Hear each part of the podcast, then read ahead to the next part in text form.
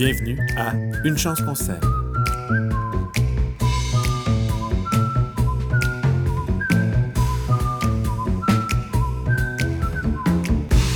Salut tout le monde, chers fermiers amateurs, bronzés, enfermiers.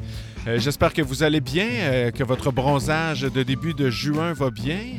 Euh, je m'appelle Pierre Lecoute, je suis en compagnie de Pierre-Antoine Gilbert. Ça va bien, PA? Ah oui, ça va bien. Moi, ça bronze en, en camisole, même si euh, ce vêtement n'est pas unanime à la maison. Je le porte fièrement. Ouais, ben, au moins, euh, les fermiers, on est peut-être bronzés euh, en camisole ou en t-shirt, mais on n'a pas le bronzage du masque dans le visage. C'est cette toute nouvelle mode du rectangle blanc en dessous des yeux. Ben, c'est la mode 2021. On espère qu'à la chèvre, puis qu'en 2022, on revienne à un, un bronzage normal, uniforme. Ouais. Ouais, moi j'ai un petit rond là, sur euh, mon épaule gauche, là, pas bronzé, là, parce que je me suis fait vacciner Oh. puis je suis allé faire euh, du désherbage par la suite hein, Oh. pour pas contaminer euh, mes beaux petits plants de tomates qui sont tous au champ présentement. Alors c'était ma façon de revenir vraiment à notre sujet. Ouais. Euh, on, est le, on est le 6 juin présentement alors qu'on enregistre et puis je célèbre gaiement la fin de l'implantation de mon jardin à quelque chose près. J'ai peut-être encore quelques petites graines d'haricots à mettre pour en avoir deux récoltes euh, en fin d'été. Euh, toi, PA, est-ce que tu as terminé? Es-tu plus sage que moi? As-tu terminé ton implantation? Ben, il me reste euh, justement la famille des solanacées et celle des cucurbitacées. Donc, j'espère aujourd'hui trouver le moment pour aller implanter mes poivrons, mes tomates. Et cette année, je les essaie sous tunnel. Euh, donc, c'est pas une serre parce que c'est pas mécanisé, c'est pas automatisé. C'est vraiment, on ouvre les côtés par nous-mêmes à la main. Mais j'ai un espace euh, euh, dédié à, mes plants de tomates et de poivrons finalement sous cet espace. Puis j'ai vraiment hâte de les implanter. Puis les courges, ben, j'attends encore un petit peu parce que j'ai été euh, sage côté semis. Fait qu'ils sont pas encore prêts à être transplantés, mais c'est correct. Mais tu as bien fait parce que je regarde les prévisions météo euh, 14 jours, puis les nuits semblent pas descendre en bas de 10 degrés. Euh, donc, je pense que c'est c'est pas, un mauvais move qu'est-ce que, que tu as décidé de faire. là. Bon, je suis content d'avoir ton appui. Je pense que c'est la première fois en 10 ans que tu me dis c'est bon, Pierre-Luc, tu as planté ça au bon moment. Mais qu'est-ce que tu attends avec tes, euh, tes courges? Euh, Qu'est-ce qui, comment com- comment vont-elles te dire nous sommes prêts? Ben, en fait, le secret, c'est un peu comme euh, lorsqu'on parlait d'étiolement. C'est de voir que les feuilles euh, se touchent dans les pots de 4 pouces, puis de voir que le plant est peut-être rendu avec un 3 vraies feuilles en plus de ses cotylédons. Tout ça dépend euh, évidemment de la grosseur du pot dans lequel on le met. Donc, c'est à peu près ça mon, guide. C'est vraiment l'état du transplant plus que lui de la, météo, parce que là, la météo, on s'entend que finalement, tout est, tout est correct dehors. Parce que la grosseur. Jusqu'à preuve du contraire. Ouais, ben c'est ça. Moi, je me souviens encore du 17 juin l'année dernière. là. Je- ça doit faire huit fois que j'en parle dans notre balado. Euh, mais ça semble pas s'aligner vers un autre gel finalement. Fait que je pense qu'on va être correct. Mais je me suis aussi laissé avoir cette année par la frénésie là, euh, du, du début de saison hâtif. Puis écoute, les betteraves euh, ici, euh, mes transplants, après trois nuits là, où ça tombait à moins 3, moins 4, là, euh, j'ai perdu des plants. Euh, j'ai même des amis qui ont perdu des choux, qui, est- quand même une culture euh, relativement résistante. Là. Euh, puis c'est ça, fait qu'on se fait, on se fait toujours avoir au jeu finalement parce qu'à un moment donné, on a hâte de travailler dehors. Tout le monde a, vraiment hâte que la verdure arrive. Puis si je peux faire un parallèle au niveau agricole, ben tu sais, à ce temps-ci de l'année, les gens ils veulent avoir des produits euh, d'ici, des produits locaux, euh, qui plus est des produits bio, mais les gens, des fois, ils oublient qu'on est encore en phase d'implantation sur les fermes, puis que c'est plus tard, rendu au mois de juillet, que là, on va l'avoir cette abondance-là de, de denrées fraîches, sauf, ceux qui ont des serres, évidemment. Moi, je trouve ça un petit peu dur sur le moral. euh, le début d'année, je me souviens l'année passée aussi, c'était la même chose. Le jardin, il n'est pas beau comme le souvenir qu'on en a de l'année passée. tu. Euh, là, là, il est beau parce que j'ai tout planté mes poivrons, puis euh, mes tomates, puis tout. Fait qu'il est plein, là. Mais j'avoue que les, les betteraves étaient déprimantes les dernières semaines. Euh, puis, tu sais, on a mis de l'effort là-dedans. Fait que c'est plate de voir ça disparaître. Euh, puis, euh, Ouais. juste pour euh, terminer, moi aussi, l'état du jardin, ben moi, je les ai toutes perdues, mes tomates que j'avais plantées. moi, je n'avais planté juste six, là, mais quand même, elles sont toutes officiellement mortes et arrachées. C'est triste.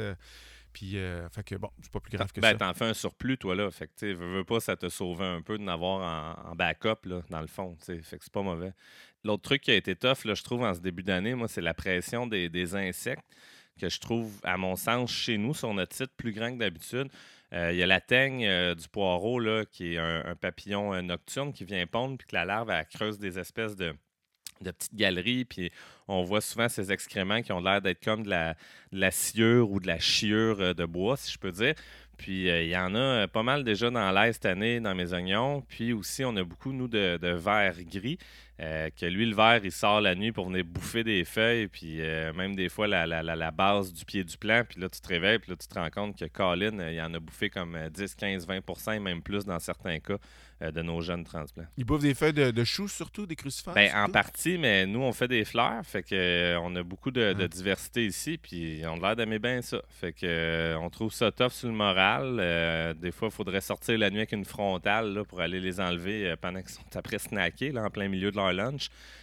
sinon, ben, on peut mettre des fois aussi du BT. Ça, c'est une, bactérie qui, quand ils vont l'ingérer, va se développer euh, dans leur estomac et les constiper. Euh, donc, ils vont mourir d'une douce mort. Euh, voilà. C'est chiant. Ouais. C'est chiant. Pauvres autres. Ouais. Ben écoute, sais-tu quoi? On fera un autre épisode là, sur les manières, les façons de, de prévenir ces petits amis-là. parce que moi, ça m'intéresse beaucoup. Puis c'était comme mon, mon, grand objectif de l'année. C'est ça l'évolution que j'aimerais faire en tant que jardinier.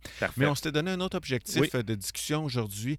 Mais encore une fois, je vais faire une autre parenthèse parce que j'aimerais revenir là, sur ton tunnel rapidement. Là, mhm. Euh, parce que moi, l'année passée, je m'en suis fait un mini tunnel de maximum 2 pieds de haut, 4 pieds de large. Là, toi, en as un, ça fait comme 8 pieds de haut par 10-12 euh, pieds de large. Mhm.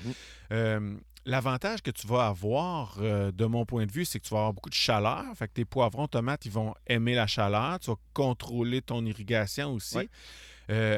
Euh, mais tu vas avoir de la job. Tu peux pas partir deux jours euh, PA de chez vous parce que si jamais le soleil se lève puis que toi, tu as, passé euh, une nuit quelque part, mais ça cuit.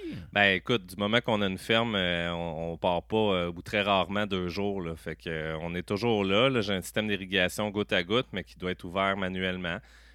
donc, si jamais on avait à partir une nuit, ben, probablement que j'arroserais généreusement avant de partir. Euh, puis qui était à vraiment, vraiment augmenter le taux d'humidité du sol. Puis peut-être ça se ferait pour une nuit ou deux, mais c'est sûr qu'on n'est jamais très, très loin ici de, nos champs parce qu'on doit toujours garder un œil finalement. Puis c'est la même chose pour l'irrigation au champ. Fait il va faire chaud. La tomate, souvent, les gens pensent que c'est une plante qui va adorer avoir du, plus que 30 degrés. Mais dans les faits en serre euh, où j'enseigne, normalement, on va plus miser sur des, températures journalières. Euh, autour peut-être de 26-27 par les belles journées ensoleillées. Fait que ça, c'est le maximum. Mais la nuit, là, on va redescendre ça peut-être autour de 18 quand il a fait beau le jour. Fait qu'en tunnel, moi, j'aurais pas ce contrôle-là. La bonne nouvelle, c'est que j'aurai beaucoup moins de maladies fongiques parce que j'aurai pas de gouttelettes d'eau qui va euh, promener les spores des champignons sur mon feuillage, sur ma plante. Moi, je m'attends à avoir, euh, dans le jargon, on dirait du rendement commercialisable. Mais là, ça serait du, du rendement comestible parce que c'est moi qui les mange. Mais j'espère avoir comme 90% de, fruits qui vont être parfaits, puis qui vont être super beaux, puis qui vont être euh, géniaux pour faire de la cuisine avec. Donc, c'est un peu ça l'objectif, c'est d'augmenter mon, rendement pour augmenter ma quantité de, sauce à spag. Ah, OK, c'est bon. Euh, ton rendement, tu, vas faire des plus grosses tomates, puis des plus de tomates? Ce ne sera pas juste des plus belles tomates. Quand, tu dis commercialisable, tu, tu parles de look, là. Ben, le look, oui, c'est sûr, mais aussi, euh, tu peux pas vendre une tomate sur le marché euh, qui, est atteinte d'un champignon et qui est après pourrir, dans le fond. Fait que euh, c'est la même chose un peu en cuisine. Oui, des fois, on va couper cette bout-là puis on va l'envoyer au compost. Mais cette bout-là, moi, c'est à place, il peut rentrer dans ma recette, ça fait bien mon affaire, dans le fond. Là. Fait qu'autrement dit, au lieu de voir des fruits qui, se perdent parce qu'il y a un peu trop de pression de maladie, ben là, je m'attends à récolter tous ces fruits-là puis en profiter au maximum. Fait que j'ai, En tout cas, tu viens de revoir, là, puis le, tuteur, le tutorage aussi va être simple parce qu'en haut, j'ai une barre, je vais pouvoir attacher ma ficelle après. Puis euh, conduire mon plan là-dessus finalement. Puis euh, ça, va être, ça va être super hot. Là. Fait que j'ai vraiment. C'est sûr, je vais aller voir ça. C'est sûr. Bon, OK, on... Je mettrai des photos aussi euh, sur les réseaux sociaux là, le temps venu. Là. Fait que euh, c'est juste pour alimenter un peu des fois les esprits. Parce que la tomate, là, ça aussi, on en fera un balado comme tel. Là. ça mérite d'en discuter longuement, mais il y a toute une controverse à savoir ce que je taille les gourmands ou je taille pas. Puis il y a ah ouais, y a là-dedans. Il y a de la chicane aussi. Là. Fait qu'on va faire attention. on va faire des propositions avec des nuances. On fera pas des idées arrêtées avec des, euh, des, des consignes uniques. Là. Oh, t'es tellement consensuel. Je sais, c'est ça ma job. Oh. bon, fait que euh, parlons de, des paillis ce matin, parce qu'il euh, il y a deux semaines, je pense, euh, lors du balado, tu m'avais dit ben là, il faut juste faire attention pour ne pas remettre trop de compost. C'est pas un paillis, tu sais. Je me mm. qui c'est qui va faire ça? Mais là, moi, j'ai récolté mon, mon compost domestique, tu sais, puis j'en ai une verge, là, tu sais presque un mètre cube, là, c'est fou, là. Ça, en prend du territoire pour euh, épandre tout ça. Là. Je, je, vraiment, je vis la vie de vrais agriculteurs qui, eux, euh, ont besoin de champs pour étendre leur fumier, euh, plus que pour nourrir leurs animaux quasiment. Ben, fait que c'est ça. J'en ai étendu dans mon jardin, puis il y en avait deux pouces. ben, c'est le compost que toi, tu fabriques, ça? Ouais, c'est ça. C'est quoi tu mets dedans? Je mets tout. Euh, ben, tout. Euh, je mets pas mes enfants, là. non, euh, non, non, n'importe quoi. Non, non, mais je mets, euh, je mets des. Je, ben, je mange pas vraiment de viande, fait qu'il n'y a pas de viande qui se ramasse là-dedans, mais je mets des coquilles d'œufs, puis toutes mes. des, feuilles mortes, beaucoup de feuilles mortes, là, comme le veut ma grande réputation de voleur de sacs de feuilles mortes à l'automne. je m'en garde tout le tour. Puis je mets tout mon compost du quotidien là-dedans. Fait que j'ai trois sections. fait que ça fait c'est peut-être un petit peu exagéré un mètre cube, mais vraiment proche de ça. En fait, je fais le volume euh, d'une palette. Là, il est fait en palette, mon compost. Là. tu, sais combien grand c'est une palette. Fait que je fais un cube avec des palettes, puis ça, se remplit complètement. Là. Ça doit être un mètre cube à peu près, ça? Ben, quasiment. Là, je dirais euh, peut-être euh, trois pieds par trois pieds par trois pieds. J'aime bien ta joke, mais toi, tu l'as fait avec les enfants. Mais mon collègue Denis Lafrance, là, qui a été aussi un de mes mentors en jardinage, lui dit dans le compost, on met tout sauf grand-maman. Fait que lui, euh, c'est pour vrai, là, tu sais, mettons des, des écailles euh, de d'huîtres, euh, de, de, mollusques, de moules. Tu vois tout ça dans son compost. Puis là, des fois, tu es au jardin, puis tu vois comme une coquille d'un crustacé quelconque. Fait que euh, en campagne, nous, on est. Ça m'arrive moi aussi. On, évite la viande parce que c'est sûr que là, euh, ça, va attirer bien, bien, bien des, des bébites, là, mais en ville, il n'y a pas de problème. Souvent, un compost domestique, Pierre-Luc, là, je vais t'introduire une notion importante, là, mais la, la, notion de rapport carbone-azote. Donc, dans un tissu, on peut analyser la quantité de carbone et la quantité d'azote. Fait tout ce qui est carbone, dans le fond, c'est les tissus euh, euh, constitutionnels, là, ce, qui, ce, qui, ce qui est dans le fond de la, de la, cellulose au niveau des plantes, ce qui vient finalement de la photosynthèse, tandis que l'azote, souvent, fait plus référence aux protéines puis aux acides aminés.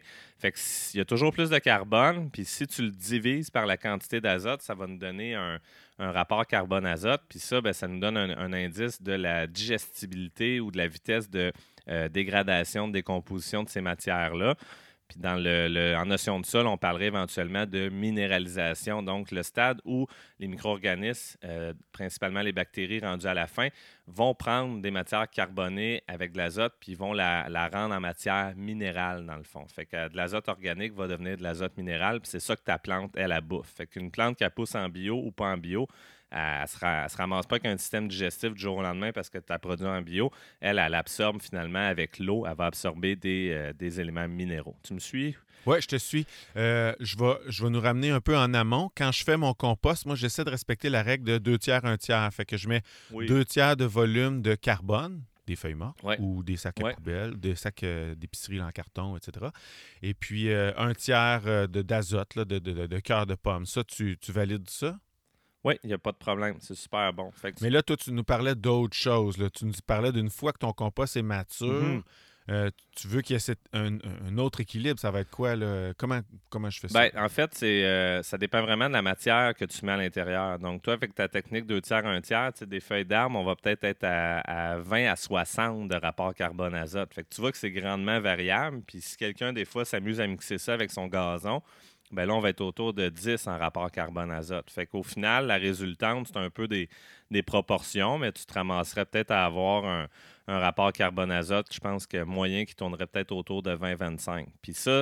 OK, attends, tu peux ça, ça veut dire que tu as 20-25 fois plus de carbone que d'azote, c'est ça? Euh, oui, ben 30-60, dans le cas de. Excuse-moi, 20-60, dans le cas des feuilles d'arbre, ça veut dire que tu as 20 fois plus. Tu as 20 carbone pour un azote. En gros, c'est ça le ratio, un, rapport carbone-azote. Fait que souvent. toujours plus de, de, carbone que d'azote, ça, c'est sûr. Oui, oui, dans tous les tissus euh, du vivant, c'est sûr qu'il y a plus de carbone qu'il y a d'azote. une fois que tu mélanges ça, ben, ça va te donner comme une espèce de moyenne de euh, le rapport carbone-azote de tes éléments. Puis à la limite, quelqu'un qui veut en savoir plus, c'est facile de rentrer ça dans un moteur de recherche, euh, euh, rapport carbone-azote de, de, matière végétale. Puis il y a différents sites qui vont offrir des, listings de ça. ce qu'il faut comprendre, c'est qu'un rapport carbone-azote qui est en haut de 30, bien là, la minéralisation, elle va être faible. Fait que ça va être difficile pour les micro-organismes de transformer ça en matière minérale entre 10 et 30, souvent, on va parler d'une bonne minéralisation, mais en bas de 10, là, euh, comme euh, souvent, ça, c'est des liquides, comme de l'urine, bien là, ça se minéralise comme euh, super rapidement. Là, en dedans de 7 jours, 2 semaines, ça va être fait. Fait que ça va être beaucoup plus disponible pour les plantes. Fait que c'est ça aussi dans les notions de pays. Si tu utilises des trucs que les rapports carbone-azote sont super élevés, puis pire que ça, c'est que c'est pas juste mis à la surface du sol, c'est enfoui un peu dans le sol mais là, à ce moment-là, tu risques de créer ce qu'on appelle en, termes de jardinier de la, soif d'azote, ou le vrai terme serait une carence azotée, parce que là, si toi, tu rajoutes de l'azote, les micro-organismes vont en avoir de besoin pour être capables de dégrader finalement cette matière carbonée-là. OK, je comprends. Donc, tu peux. Il y a un risque d'avoir trop de carbone parce que c'est, trop en demander aux micro-organismes de bouffer de... du bois finalement. Là, tu sais, euh. Ouais. Ouais, puis à un moment donné, il y a de la matière aussi qu'elle elle va juste être là puis qu'elle se dégradera pas ou ça va se faire sur des, des, des, années, des années, des années. Fait qu'un peu, euh, tu sais, si toi tu manges la feuille de laitue, euh, la cellulose, tu digères en partie, mais pas toute. Mais si tu te mets à gruger des morceaux de bois, le lendemain, tu, tu, vas t'en rappeler ce que tu as mangé la veille. Là. Ça sera pas quelque chose d'agréable. Tu vas avoir encore faim malgré le fait que tu as mangé beaucoup, là, tu sais. ouais. C'est comme la poule. Euh, la poule pondeuse, euh, qui, c'est juste des os, pas de viande. Fait que tu préfères le poulet qui, lui, est plein de viande puis pas beaucoup d'eau. Ah, crème, c'est bon. Parce que moi, je mange les os. Euh, OK, ben, je pense que je comprends bien. Mais là, euh, donc, quand tu disais aller voir sur des moteurs de recherche, là, oui. j'irais, qu'est-ce que j'irais voir? J'irais voir tel pays va avoir tel rapport carbone-azote? Oui, ben c'est ça un peu, d'avoir une idée de, l'utilisation du pays, toi, que tu aimerais faire. Fait que, en fait, regarde bien, j'entends souvent des gens dire, ben moi, je vais utiliser euh, du gazon ou du foin. Fait que là, ces deux-là, pour moi, on rentre dans euh, des, des, des, des, matières qui sont autour de 10, de 15, peut-être même de 30 pour le foin. Mais que Donc, beaucoup d'azote. Beaucoup d'azote. Fait que ceux-là, ils ont le potentiel de se minéraliser puis de contribuer à la fertilité de ton, de ton sol, de ton potager. Mais si, ça, c'est bon. Ça, c'est bon. Mais si quelqu'un prend de la paille, là, à ce moment-là, on est à 60 ou 100 euh, même de carbone azote, la paille de, céréales. La paille, c'est jaune, le foin, c'est vert. Mais là, à ce moment-là, celui-là, il faut vraiment s'assurer que notre pays va rester à la surface de notre sol pour pas justement créer le problème de, soif d'azote. Fait que ça, c'est. Ben oui, ça me fait penser à quand je vois du fumier, euh, quand j'achète du fumier ou je me fais donner du fumier d'un agriculteur. Ouais. C'est tout, tout brun, mais on voit bien que la paille est encore là euh, parmi le, oui. le kéké. Ben, c'est ça. S'il est composté, euh, là, le processus est amorcé. Fait que tu vois, du compost de fumier, on serait peut-être autour de 10 de carbone azote. Mais un, fumier de, vache euh, qui, est frais avec la paille, ben là, on est peut-être autour de 18, 18-20. Fait que ça aussi, ça va jouer un peu sur le, devenir de ces matières-là. Fait que tu vois, les fumiers, en général, vont être un, peu plus euh, comment dire, minéralisable. Puis si on se rapproche du fumier de poulet, lui qu'on utilise même des fois sous formule euh, d'engrais, donc du fumier séché granulé, ben là, on, est même à 10-13 de, de, carbone azote, donc c'est plus faible. Puis c'est un avantage parce que nous, ce qu'on veut, c'est donner de l'azote à nos plantes. Fait que là, là des fois, comment dire, il y, a un, lien entre le fait d'utiliser un pays puis le potentiel que ça, ça devienne un amendement ou un fertilisant, donc que ça contribue à la fertilité de notre sol. Je comprends. Mais c'est pas nécessairement, c'est pas nécessairement l'utilisation première d'un pays. Euh, tu le sais, tu, sais pourquoi qu'on qu paille? Qu'on met du pays? Ah, qu'on paille, ok, euh, c'est le verbe. Puis on dit du paille ou paille? je sais pas. Ça dépend de la région d'où on vient, je pense. OK, ben donc la question que tu me poses, c'est pourquoi, pourquoi on met du pays dans le jardin? Oui, c'est ça. Ben, euh, pour euh, cacher le soleil euh, aux mauvaises herbes, donc occulter le sol. Génial, ouais. Yeah. garder l'humidité dans le sol. Ouais, parfait. c'est tout. Bon, écoute, c'est les deux principales raisons. Oui, après, bon, la vie en dessous euh, d'un pays, la, biodiversité va peut-être être plus active euh, aussi. Euh, tu l'as bien dit, dans le fond, l'élément numéro un pour bloquer des mauvaises herbes, au-delà des, pesticides qu'on n'utilise pas au jardin, ben, c'est vraiment s'il n'y a pas de lumière, ben, crime, il n'y en aura pas de photosynthèse. Fait que c'est une façon super simple finalement de contrer nos, nos mauvaises herbes. Après ça, l'eau, euh, si tu n'as pas de système d'irrigation trop élaboré, ben, à ce moment-là, oui, ça peut être intéressant d'éviter euh, euh, qu'il y ait trop d'évaporation du sol. L'autre fois, on avait parlé d'évapotranspiration. Ça, c'est la somme de l'eau perdue par la plante et de l'eau évaporée par le sol.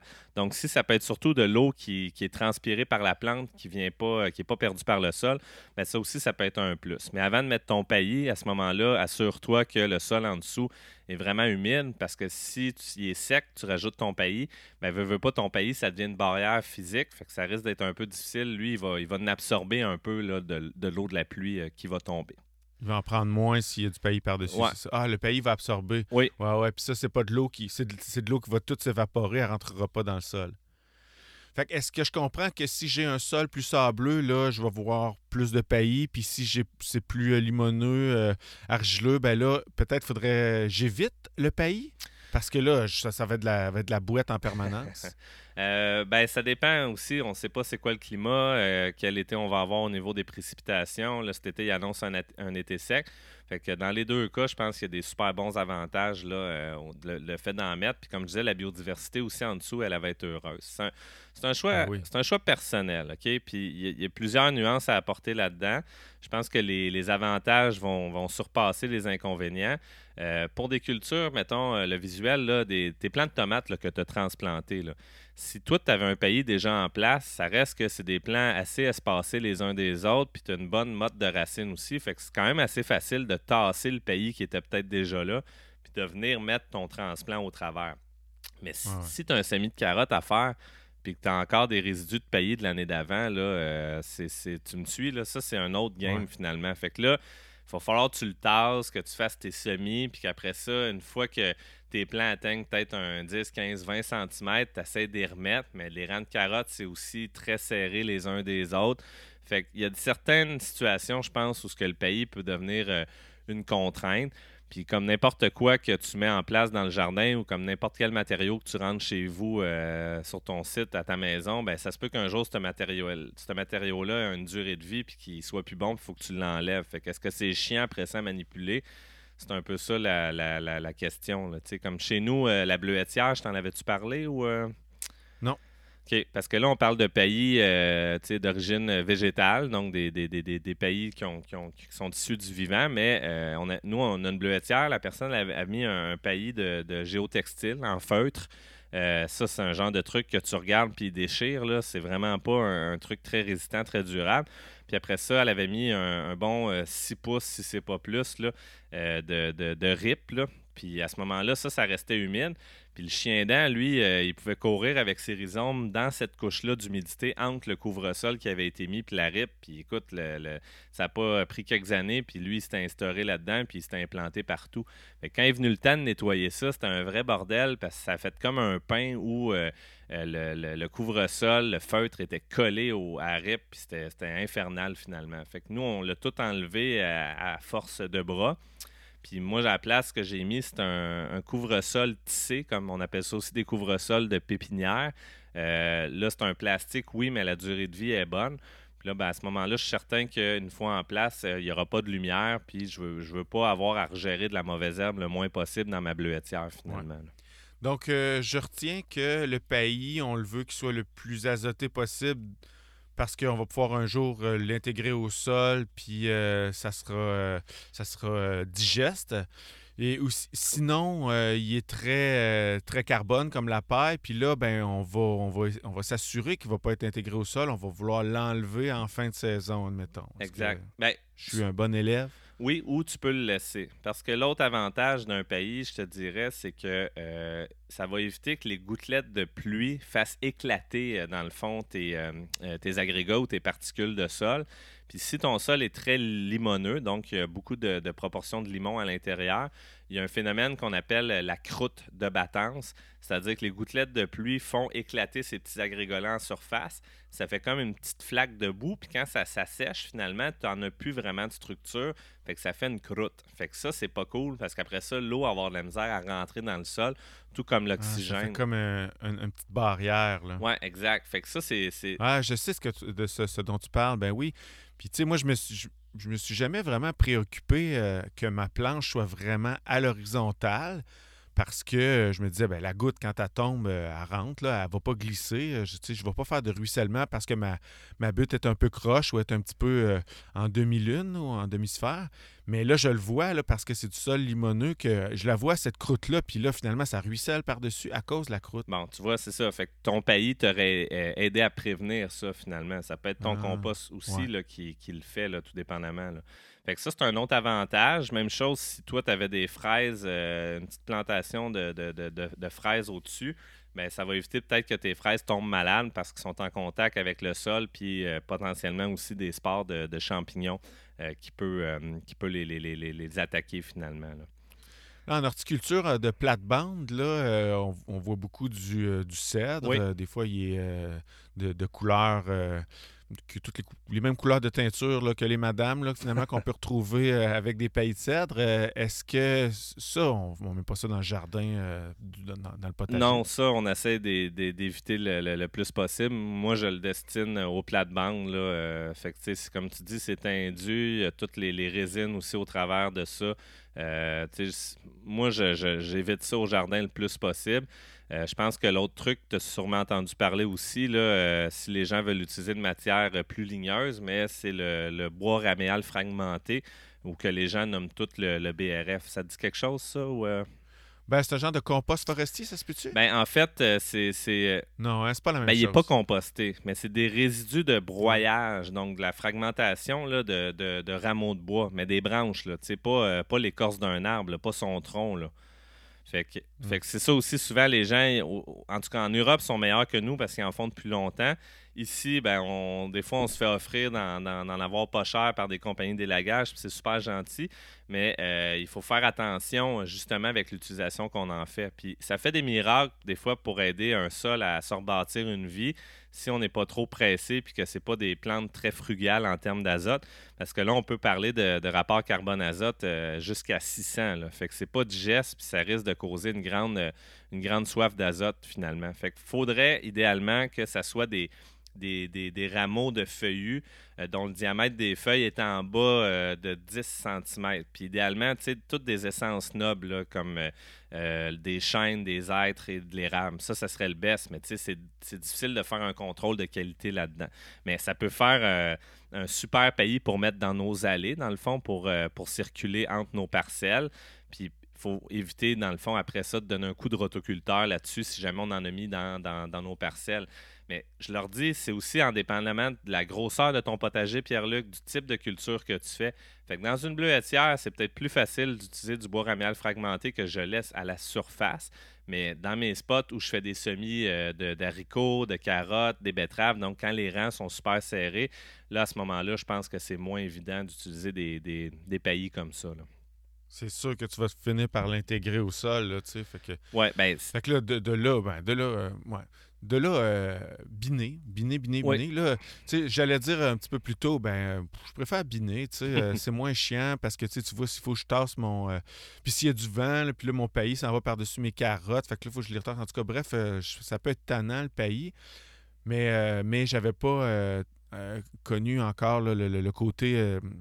de destruction de la structure du sol, là, qui, qui, puis aussi de la biodiversité. J'avoue Oui. que quand tu soulèves quand tu lèves ton pays de feuilles mortes, admettons, ben il y a du verre de terre là, qui, est- gras puis qui est heureux. Ben ça, c'en est un qui est vraiment, vraiment, vraiment génial. fait que le rapport carbone-azote est assez équilibré. Jadis, euh, dans le temps même, ils fabriquaient du terreau à base de feuilles mortes parce que ça faisait une super bonne matrice, un, un bon élément de remplissage finalement. Fait que ça, ça peut être cool. Euh, déchiqueté, pas déchiqueté, ça va dépendre un peu, mais tu sais, de la feuille morte qu'on laisse aller euh, euh, à l'automne, rendu au printemps, souvent, on va voir que les vers de terre, si on en a beaucoup, du moins, vont les avoir pas mal toutes consommées. Fait il y a des avantages, des inconvénients à l'utiliser. Fait que j'ai tendance à dire qu'il y a un peu plus d'avantages qu'il y a d'inconvénients, mais il faut vraiment faire des essais, puis idéalement pas trop d'erreurs pour valider si c'est fait pour nous. Euh, je sais que c'est du plastique, mais euh, chez nous, on utilise quand même assez de couvre-sol. J'aime ça euh, biner, j'aime ça sarcler, désherber, mais vient un temps où on en a beaucoup. puis c'est quand même très pratique d'avoir des, des couvre-sols dans lesquels je perce des trous avec une torche au propane, puis que je viens mettre mon transplant physiquement à l'intérieur. Pour les laitues, entre autres, ou du mesclun que je fais ici, ça évite qu'avec les gouttelettes d'eau qui font euh, revoler de la, terre, que j'en ai dans mon feuillage, fait que ça va me faire aussi des laitues qui sont plus propres finalement, qui vont être moins croquantes un peu euh, sous la dent. on aime ça croquant, mais pas trop.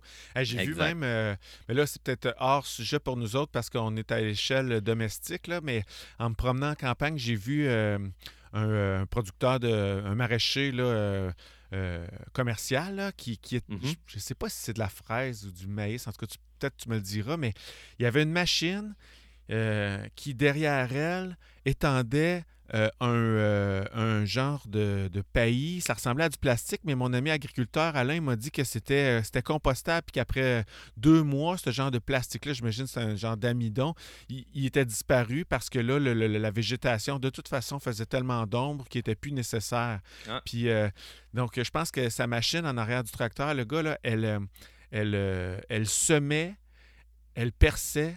Ouais. Elle, semait, elle mettait du paillis, puis elle perçait en même temps.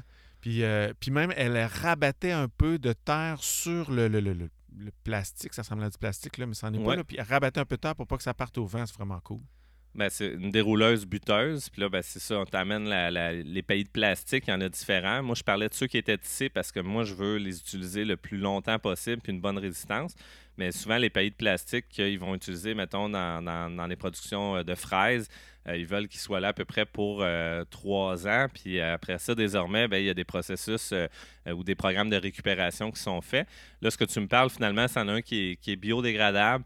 je ne sais pas où on en est aujourd'hui parce que fut un temps où c'était permis en bio. Après ça, il y a eu une controverse. Il y avait des, des ingrédients à l'intérieur qui ne respectaient pas les normes, fait qu'ils avaient retiré.